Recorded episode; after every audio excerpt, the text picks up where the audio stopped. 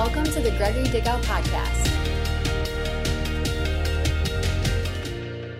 We should never take it for granted the, what God has given us, each other, you know, the family that we have spiritually, that we're, we're a part of God's family. We're His sons and daughters. And there's no greater calling, there's no greater title, there's no greater purpose than family and to be a part of God's family and to be called his sons and his daughters. And how easy it is for us to be called his children. In John chapter 1 verse 12, it says, "To as many as received him." How simple it is to be a child of God. To as many as received him, to them he gave the right to become children of God. And if that wasn't easy enough, he finishes it off with saying, even to those who believe in his name. I don't get it why so many preachers and so many Christians want to make it harder than Jesus himself makes it.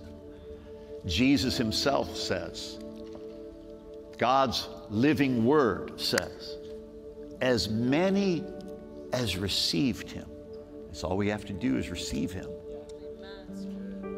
To them, he gave the right to become children of God. Not clear enough? Then, even to those who believe in his name. Imagine that. Salvation's a gift. By grace are we saved through faith and that not of ourselves. It's the gift of God. You know, if I, somebody asked me once, if you could condense the gospel into one sentence, what would it be? And first thing that comes to my mind, Revelation chapter 1, verse 5 and 6, that it says, He loved us he washed us, and it says He made us kings and priests. You want to know what the gospel is? He loved you, then He washed you, and then He made you a king and a priest.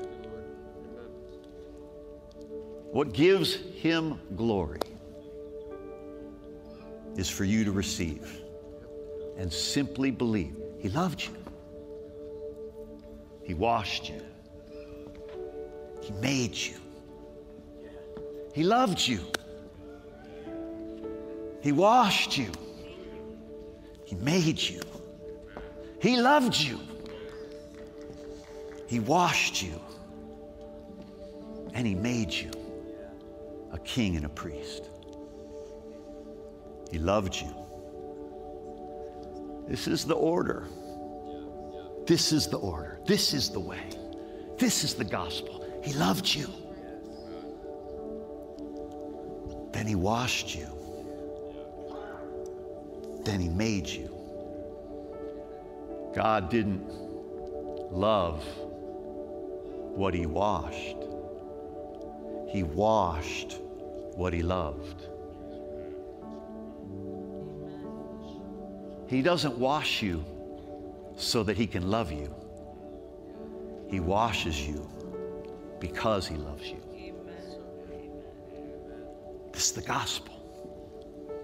This is our banner. This is our theme. This is our message. This is our stewardship. This is our calling. This is our future. This is our present. To take this message. He loved you. To take this love that He washed you, and to take this awakening, He made you into something. He made you something that you could never make yourself.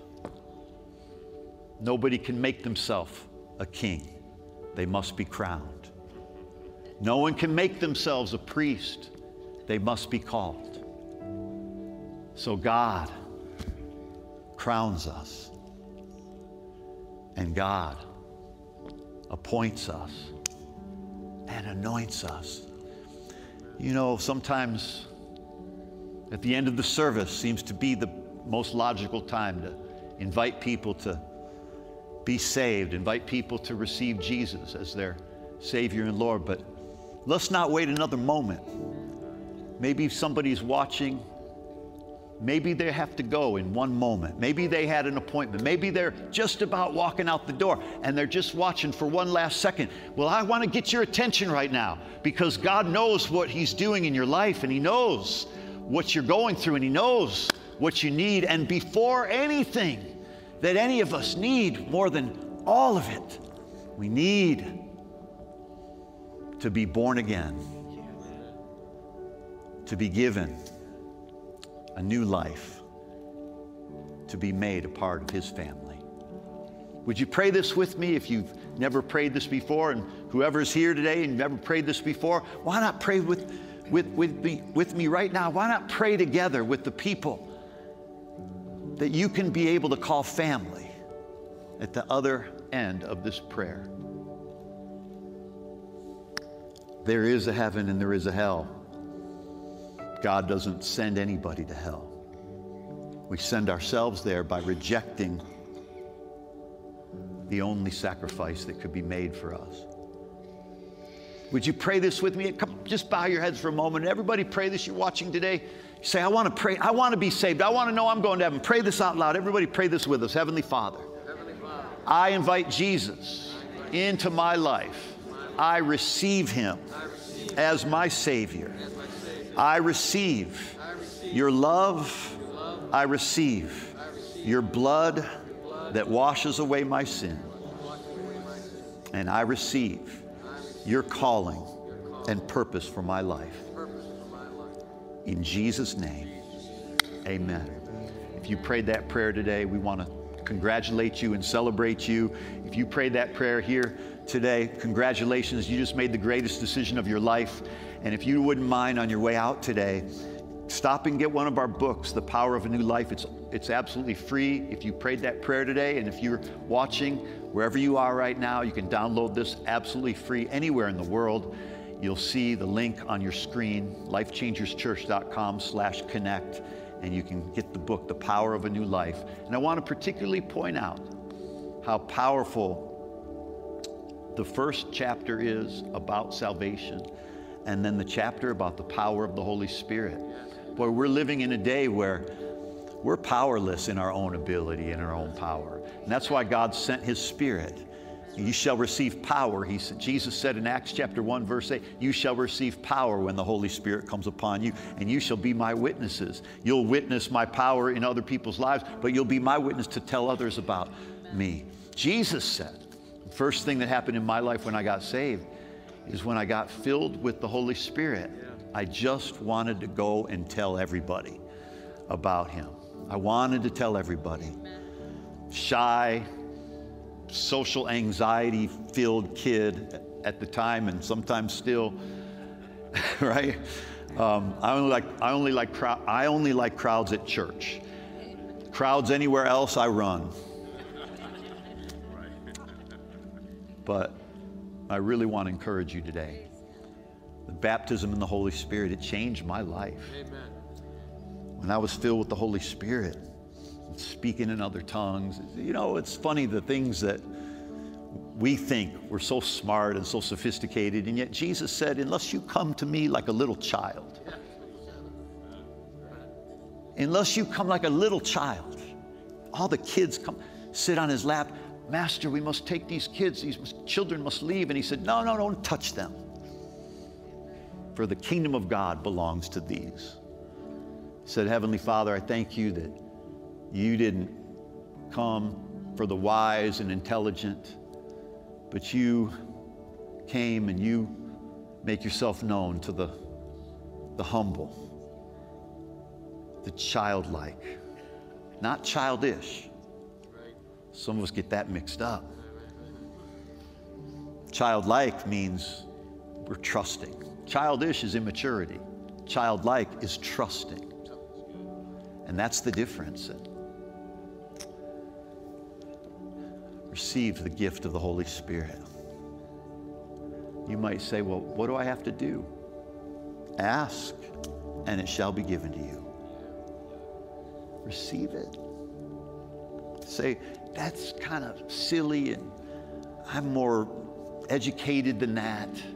You might be educated in everything else, but you're not educated in the Holy Spirit until you are willing to humble yourself like a little child and say, My name is Jimmy, I'll take all you can give me. Amen. Amen. Let's just lift our hands to Him one more time today. Father, baptize your church. Baptize me, baptize us. Baptize us in your love. Baptize us in your spirit. Baptize us in your power. Baptize us in your grace. We receive. Just say, I receive the power of the Holy Spirit. I receive the power of God's love. I receive the baptism of God's grace. In Jesus' name, amen. Now, it won't surprise me at all if you walk out of here praying in tongues your whole way home. And if you, if, that, if you experience that today, let me know. I'd love to hear about that. As we um, break open God's Word today, would you go back with me to Romans 8:28? I heard Joseph praying and the team praising God over this reality that we know, boy, peace doesn't come from hoping, peace doesn't come from kind of thinking maybe, peace comes from knowing. Have you ever, even when something's bad, when you know something, when you're not sure about something, like not sure what the doctor's report is going to turn out like, the absence of knowing is what creates stress.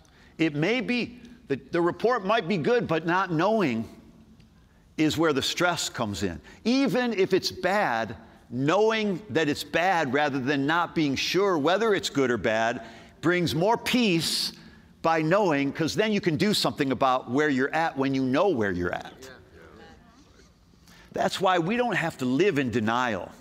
If something is happening in your mind or emotions or your body that's, that's out of order, if, if you're sick, if you're, if you're depressed, these are not things we have to be in denial about. These are things that we just need to be at peace about, knowing that okay, I see this is what I'm dealing with, this is what I'm experiencing, and I'm going to trust God in this moment now that I know what I'm up against. It, rather than, oh, that, I, that's never going to happen to me, that's not me, that's not me, it can't be real, can't be true, can't be true. It is true, but it's not the final truth. There are things that are true, and then there are truths. It might be true that you're sick right now. But the truth is by his stripes you're healed. Amen. It might be true that you're depressed right now. But the truth is that he will fill you to all fullness of joy Amen. by just realizing you're in his presence. For in his presence is fullness of joy. Well, followed the leading of the Holy Spirit, the best that I could today and the best that we could in prayer and, and in praise. And in this verse, I want to just, and I'll go through these relatively fast because to me, the Super Bowl Sunday is making it five hours in advance and just sitting, getting ready. If anybody comes over to my house on the Super Bowl, there's two days that matter in, in football, and it's the AFC and NFC championship games happened two weeks ago, and then the Super Bowl. If you come to my house, don't expect company. I'm just going to be looking at the I'm just like that, like since I was a little kid. hey, you want some of this? You want some? I'm just waiting. Maybe for us, some of us think that's, that's so worldly. That's so. That thinking right there is what's worldly. because the world judges, and you're judging me. I forgive you. But this is going to be my fastest message ever. No, actually, it's not. You know what's the truth is, is that when we used to have Sunday night service, my least favorite Sunday night service was Super Bowl Sunday. Because the Super Bowl starts at 5:30 and Sunday night service started at 6. Boy, we really proved we loved God back then, didn't we? I think God finally said to me, Now I know you love me, go home and watch the Super Bowl. But that's so, you know, it's funny. We were having service, some of you were there. We would have services sometimes on Sunday night that would go six, three hours long, six to nine o'clock. Three hours long. But it's funny that the first Sunday of February, the service only lasted an hour. For some reason, the Lord led us to have the shortest service of the year on Super Bowl Sunday. I don't know why those two things correlated all the time, but I just I just remember it was like that. Seven big things that God is doing in your life behind the scenes. We know that God is doing something bigger than what we see. So I whittled this down to seven big things that God is doing in your life behind the scenes. You want to know when we say God is doing something bigger than what we see? You want to know what those things are? Here they are. Ready? And there's more, but I'm just giving you seven big things that I believe God's doing in your life behind the scenes. Number one, He's causing all things to work together for your good. Well, we spent a good portion of time last Sunday and the Sunday before that on this verse. We're Romans 8 28ing our lives. That means we are applying this verse to whatever trouble we're in, whatever negativity we've experienced, whatever uh, mistakes we've made, whatever failures we've come uh, upon or have come upon us. We know, like I said, there's something about knowing. We know we're not speculating, we're not guessing. We know. Everybody say, We know. We know. We know that God causes all things to work together for good. Now, He doesn't put a period after things. God does not cause all things. The mistakes I make are not God's fault. The sins that you or I commit are not God's sins. They're not something He made us do. He doesn't cause all things. The tragedy in life, the disasters in life, the domestic abuse in this world, the, the pain in this world, the, the controlling of the economy by certain powers and certain elements of uh, the bourgeoisie or the, the people that are in the elitist positions of power. God doesn't cause those things, but He does cause all things to work together for good.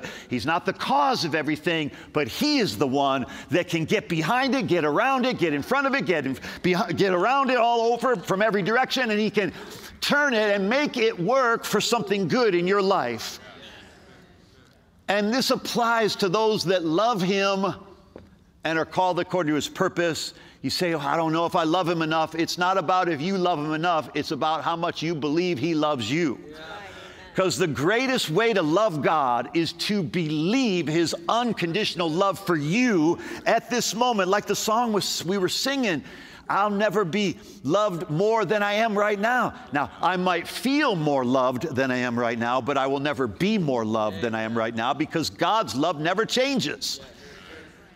So, I, so when it says this applies to those who love God and are called according to his purpose, first of all, we didn't call ourselves, he called us according to his purpose. So we're so that's you, that's me. We are called according to his purpose. And whether you love God is 100% determined on your belief in whether he loves you unconditionally. Right. The way I love God first is by embracing and accepting his love for me. That's how I love him. Now, some might, someone might say, no, if you love God, then you'll obey him. Well, then it's true that obedience should be an overflow of our love for God, but if it was up to our obedience to prove our love for God, we would fail and come up short every day of our lives because we do not obey God fully every day. We don't. None of us do. We don't, we don't follow every prompting of the Holy Spirit, every jot and tittle of every verse in the Bible. None of us can do that. So, loving God cannot be measured by how much we love Him, how much we've done for Him, how much we uh, praise Him. Loving God is measured by how much we embrace His love for us. And because First John chapter 4, verse 19 tells us this. We love Him. This is not a this is not a um, equation. This is not a uh, an equation we have to solve. This is a matter of fact. We love him because he first loved us. He's not saying we love him sometimes. He's not saying we, if we will just try to love him, just, it doesn't say that. It says we love him. That settles the issue of whether you love God or not. We love Him. Matter of fact. Why? Because He first loved us. We don't love Him because we've done everything right. We don't love Him because we're trying our hardest. We love Him because He first loved us. So we must never allow another day in our life for the devil to try to condemn us into not believing Romans 8:28 is working in our lives because that's exactly the devil's game. He shames you into thinking you don't love God enough, so God is not working all things together for you because you don't love him enough because he only does that for those that love him and you're not obeying him enough. You know what? Let's put us all up against Mother Teresa and let's see how obedient we've been to God. You might say I'm I'm more obedient than than any of the you know, murderers and killers and serial killers of, in the world. You might be more obedient than them, sure. But have you hated your brother ever? Have you hated somebody ever? Because Jesus said, if you hate, you're murdering. He equates hate to murder. So, okay, guilty, guilty, guilty, guilty, guilty, guilty, guilty. guilty.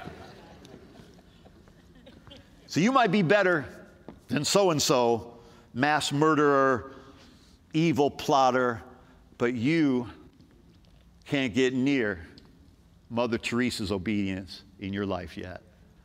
Have you given up everything to become a sister that goes into the poorest lands of the poorest of the poor, sacrifices everything, and every moment of her day is spent serving people? Tirelessly without fail. You, you get where I'm going here? So we should neither be condemned because we're not as obedient as her, nor should we be proud or self righteous because we're more obedient than the murderer or the killer or the hater.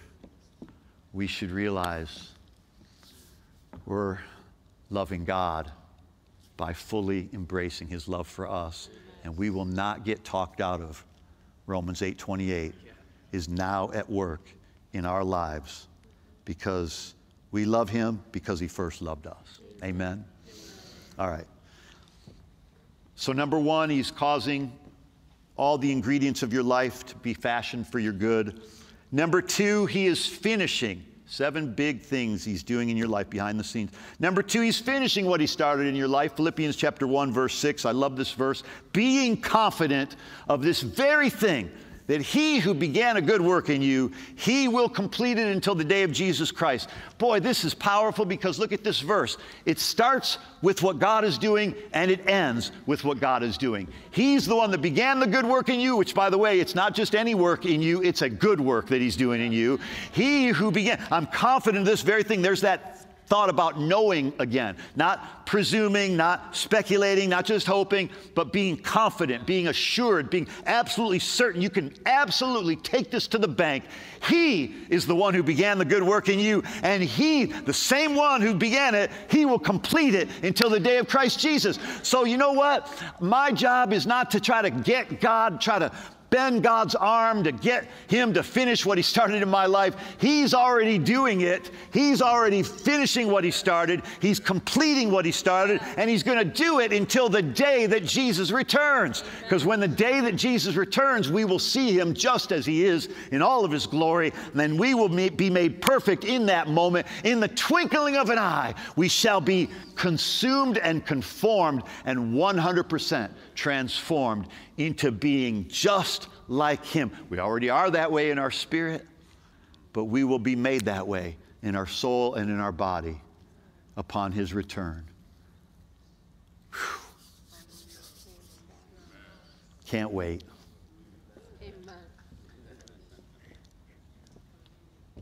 If you walked out of here today knowing, man, God's causing all things to work together for my good. Whew, man, God's finishing what He started in my life. He's completing, He's completing what He began. I'm neither the originator nor the finisher. I'm neither the architect nor the builder. He is both the architect and the builder. Boy, what I've learned in construction, just from building churches, building houses. I didn't, like some of you know, I so uncoordinated as a kid when it came to figuring out the mechanics and the elect- electronic things and construction type things. I, I could not put a set of Legos together. You know what I'm saying?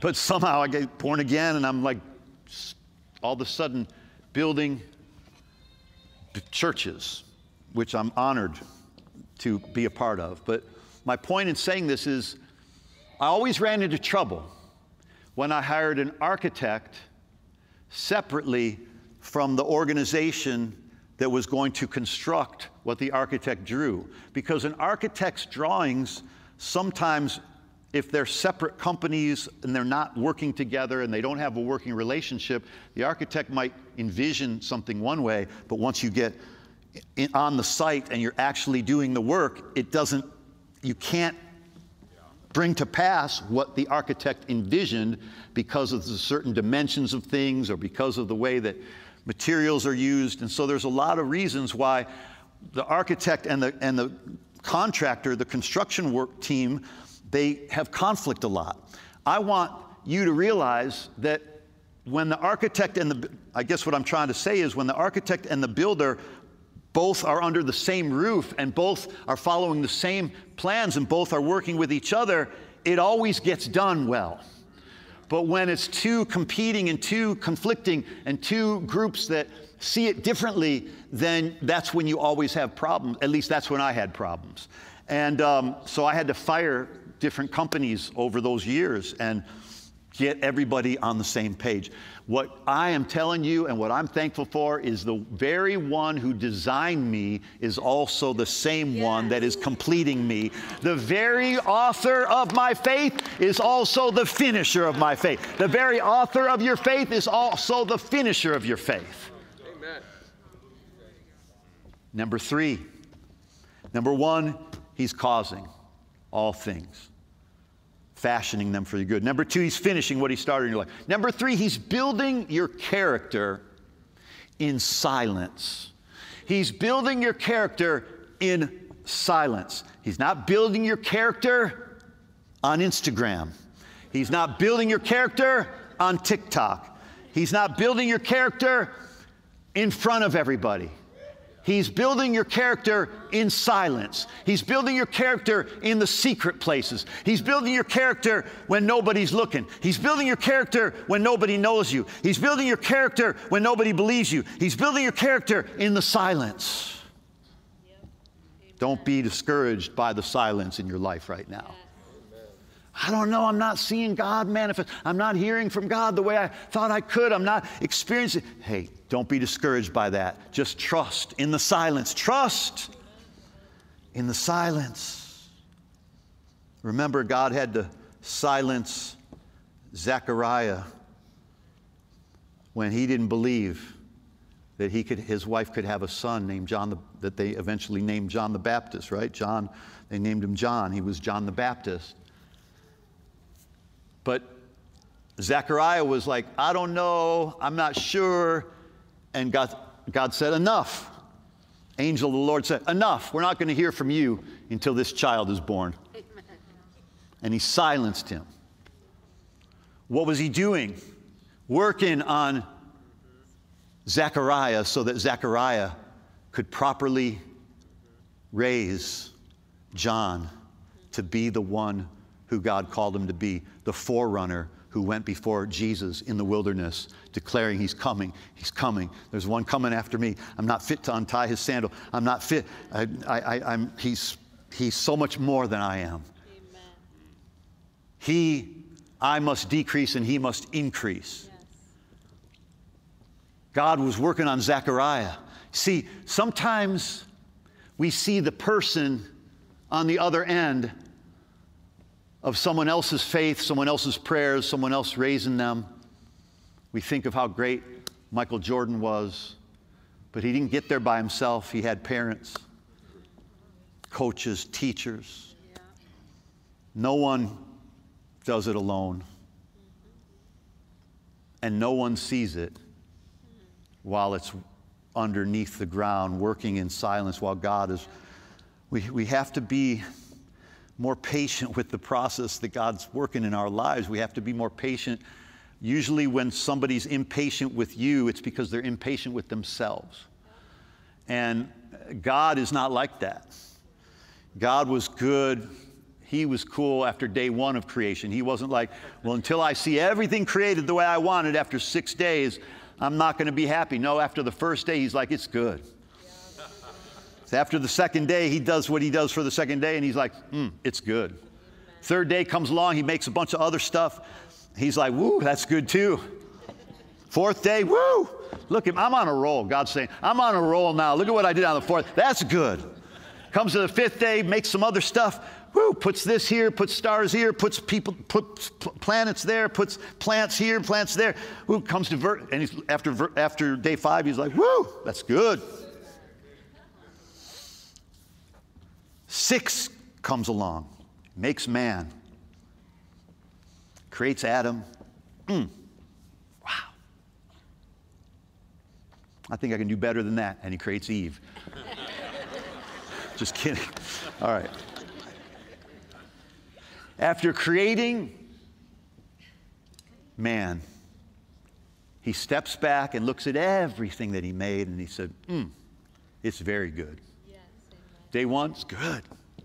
Day two, good. Day three, good. Day four, good. Day five, good. Day six, mm, mm, mm, mm. It's very good. I'm taking the day off. Day seven. He was happy with where he was at after day one. He didn't think, oh man, if I don't get all this done today, people aren't going to believe me. If I don't get all this, if I don't get all this done today, the angels, they're going to have a hard time with this. They're not going to trust me anymore. They're not going to hearken to my voice. They're not going to, they're just, I don't know. I got to get it all done now. And I don't, I don't, no, God's not like that. He's patient. He's not like, man, Jim, Jimmy, Jimmy, Jim, I'm just, I, don't, I don't know, man. I put up with you for almost 80 years now.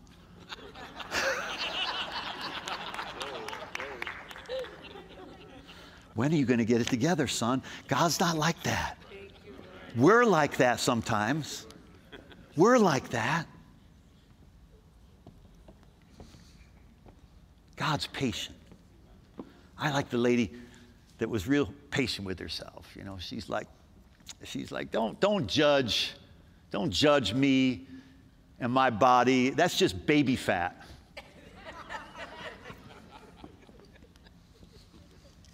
How old's your baby? 21.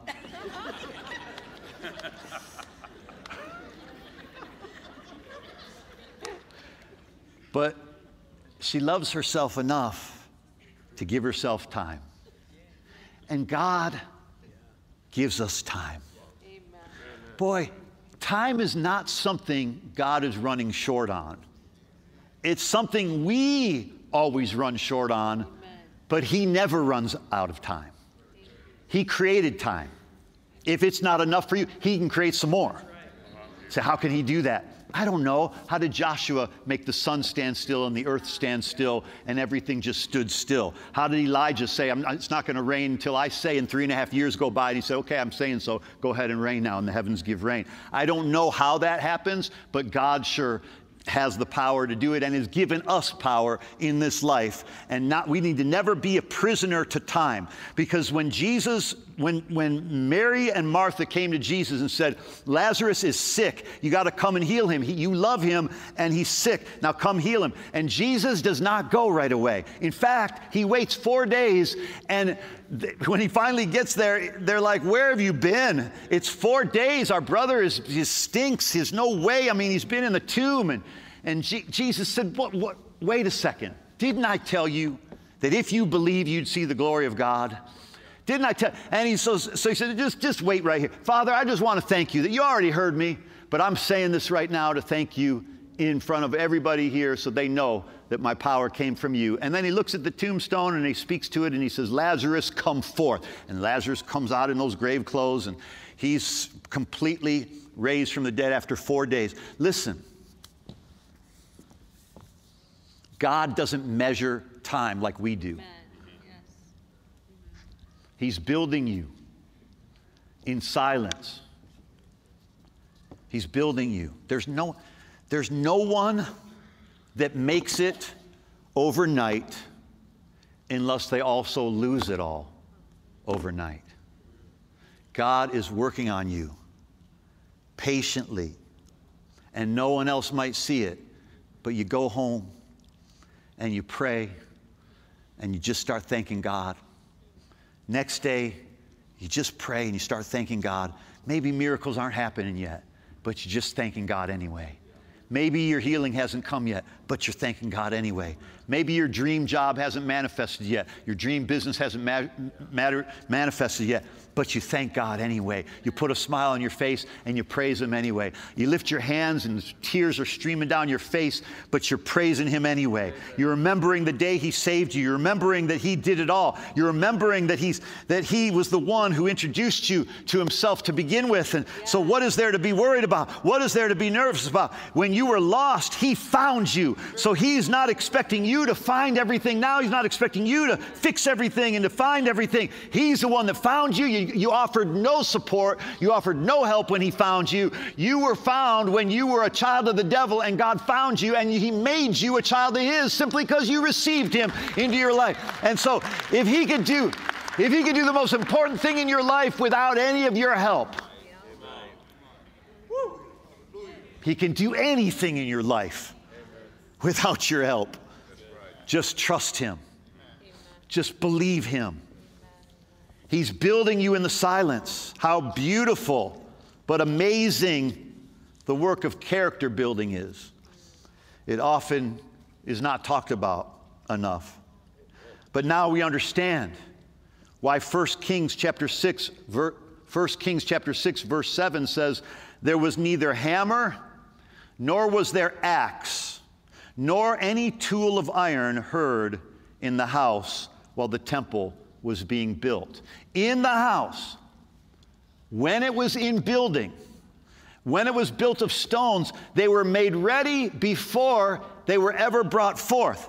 No tool could be heard, no hammer, no axe, no iron could be heard, no tool could be heard in the house while the stones were being fashioned and while the stones were being prepared. And archaeologists have proven this scripture to be absolutely true. They have found stones in quarries underneath the city, underneath the temple, underneath what they built. God was causing a picture to be made for us to realize that we might see only this on the surface of our lives, but God is fashioning beautiful stones underneath the surface in the silence. You can't hear the hammers, you can't hear the you can't hear the iron, you can't hear the axes, but it's happening below the surface. It's happening where no one can see it. It's happening where no one can see, see, hear it, when no one can realize what's happening is your character is being built beneath the surface when you hang in there, when you stay with it, when you believe anyway, when you trust God anyway, when you love people anyway. They might not love you back, but you love them anyway. They might not forgive you back, but you forgive them anyway. That's your character being built in the silence. But one day it's going to be shown forth in glory or in shame, depending on if you were willing to let God build you and not need to see it, not need people to see it. Who cares who sees it? If God's working on me and He's doing something in my life underneath the surface, I'll let Him take His sweet time and I'll let Him do whatever He wants to do because I don't want to be, I don't want to come forth in shame. I want to come forth in glory. I want him to be glorified. I want the years and the years and the years and the years are going to reveal the quality of which God built you with if you will let Him and cooperate with Him and trust Him. The quarries where the stones were made were all prepared underneath the city.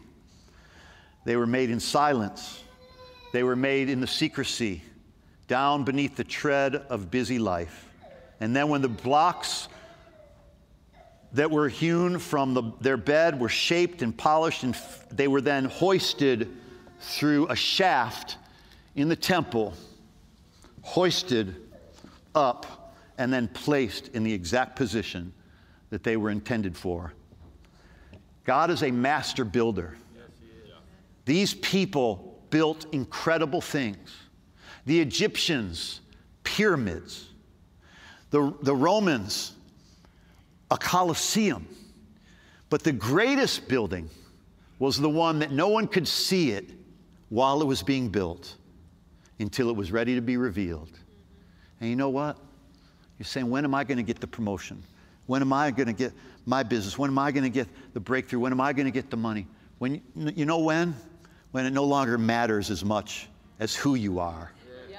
matters and what you're made of matters more than what you have. Right. And what God is doing behind the scenes m- matters more to you than how people look at you. Well, I, the whole world is, so much of the world is enraptured by fame whether it's five minutes of fame or five decades of fame. And God's not interested in that. The only thing that really matters at the end of the day is getting people to heaven. He's fashioning us so we're better tools for His glory, better representatives of His love. He's polishing our rough edges. We can win people along the way but especially when there's quality in our lives, when there's humility in our lives, when we're no longer caught up with being famous or having fans or having likes or followers, when it doesn't matter anymore, except what matters is what kind of person you are, representing your Heavenly Father. Right. He's building you in the silence. Number four, He's making you unbreakable. He's making you unbreakable. The Bible says that you are Peter, Matthew chapter 16, verse 18. I say unto you, you are Peter, little rock. That's what the word Peter means. You're a little rock. But I'm going to build upon this big rock, bedrock. The, the word Peter means small stone. The word rock here is bedrock. He's like, You are a small stone in a bigger family of rocks. He's building you, or he's making you unbreakable by making you a part of the bedrock of his church. He's making you unbreakable because you're connected to the body of Christ. And I will build my church, and the gates of hell will not prevail against it. He's making you unbreakable, but you're not unbreakable alone. That's right. Amen. You're Peter alone. You're a little stone. It's not bad. It's not a bad thing. It's just small. It's a stone. We're all little stones. But he's building us into the big rock, the church. And guess what can't prevail against it? Hell itself cannot prevail against the church. Number five, he's restoring your soul. You see, these are all ing words, which are present participles. They are taking place currently as we sit here. What is God doing behind the scenes? He's causing all things to work together for good. He's finishing what He started in you. He's building you in silence. He's making you unbreakable. He's restoring your soul. You, we know the scripture. You know Psalm 23. Makes me lie down in green pastures, leads me beside still waters. The green pastures are the church, the still waters are the Word of God. And it is through those powerful gifts that He restores our soul. Number six, He is renewing your strength like the eagle. Everybody loves Isaiah 40, verse 30. Though youths grow weary and tired, yet vigorous young men stumble badly, yet those that wait for the Lord will, give, will gain new strength. They will mount up with wings like eagles. They shall run and not be weary. They shall walk and not faint. You know what God's doing behind the scenes? He's renewing your strength. I just feel tired. He's renewing your strength. I just don't feel like I can go, I can go on. He's renewing your strength. I just feel so discouraged. He's renewing your strength like the eagle. There are moments, there are seasons where the eagle has to just hide and molt and shed new, the old wings and, and, and develop and form the new ones, that God has made that bird in such a way that we can learn from that, that there is times and seasons where it's in rest and it's in sitting and it's in being at peace with where you're at in life right now and t- catching your breath. You could use the last couple of years to worry, or you could have used the last couple of years to pray and to trust God and to yes. let Him do something new in your life. And that's what we've been doing here. And that's what God's been doing in our lives. Yeah. He's been renewing our strength. We're not done yet. He's finished for our salvation, He finished everything, but He's working on us and we're not done with the race yet. But there is coming a day when we will be done. And that leads us to number seven. He's preparing a place for us.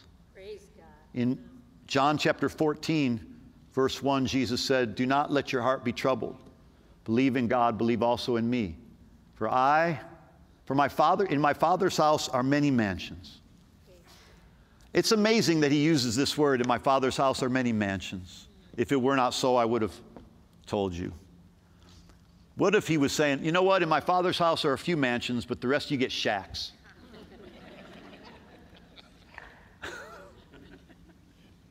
in my father's house are many mansions. It's a largeness to that word.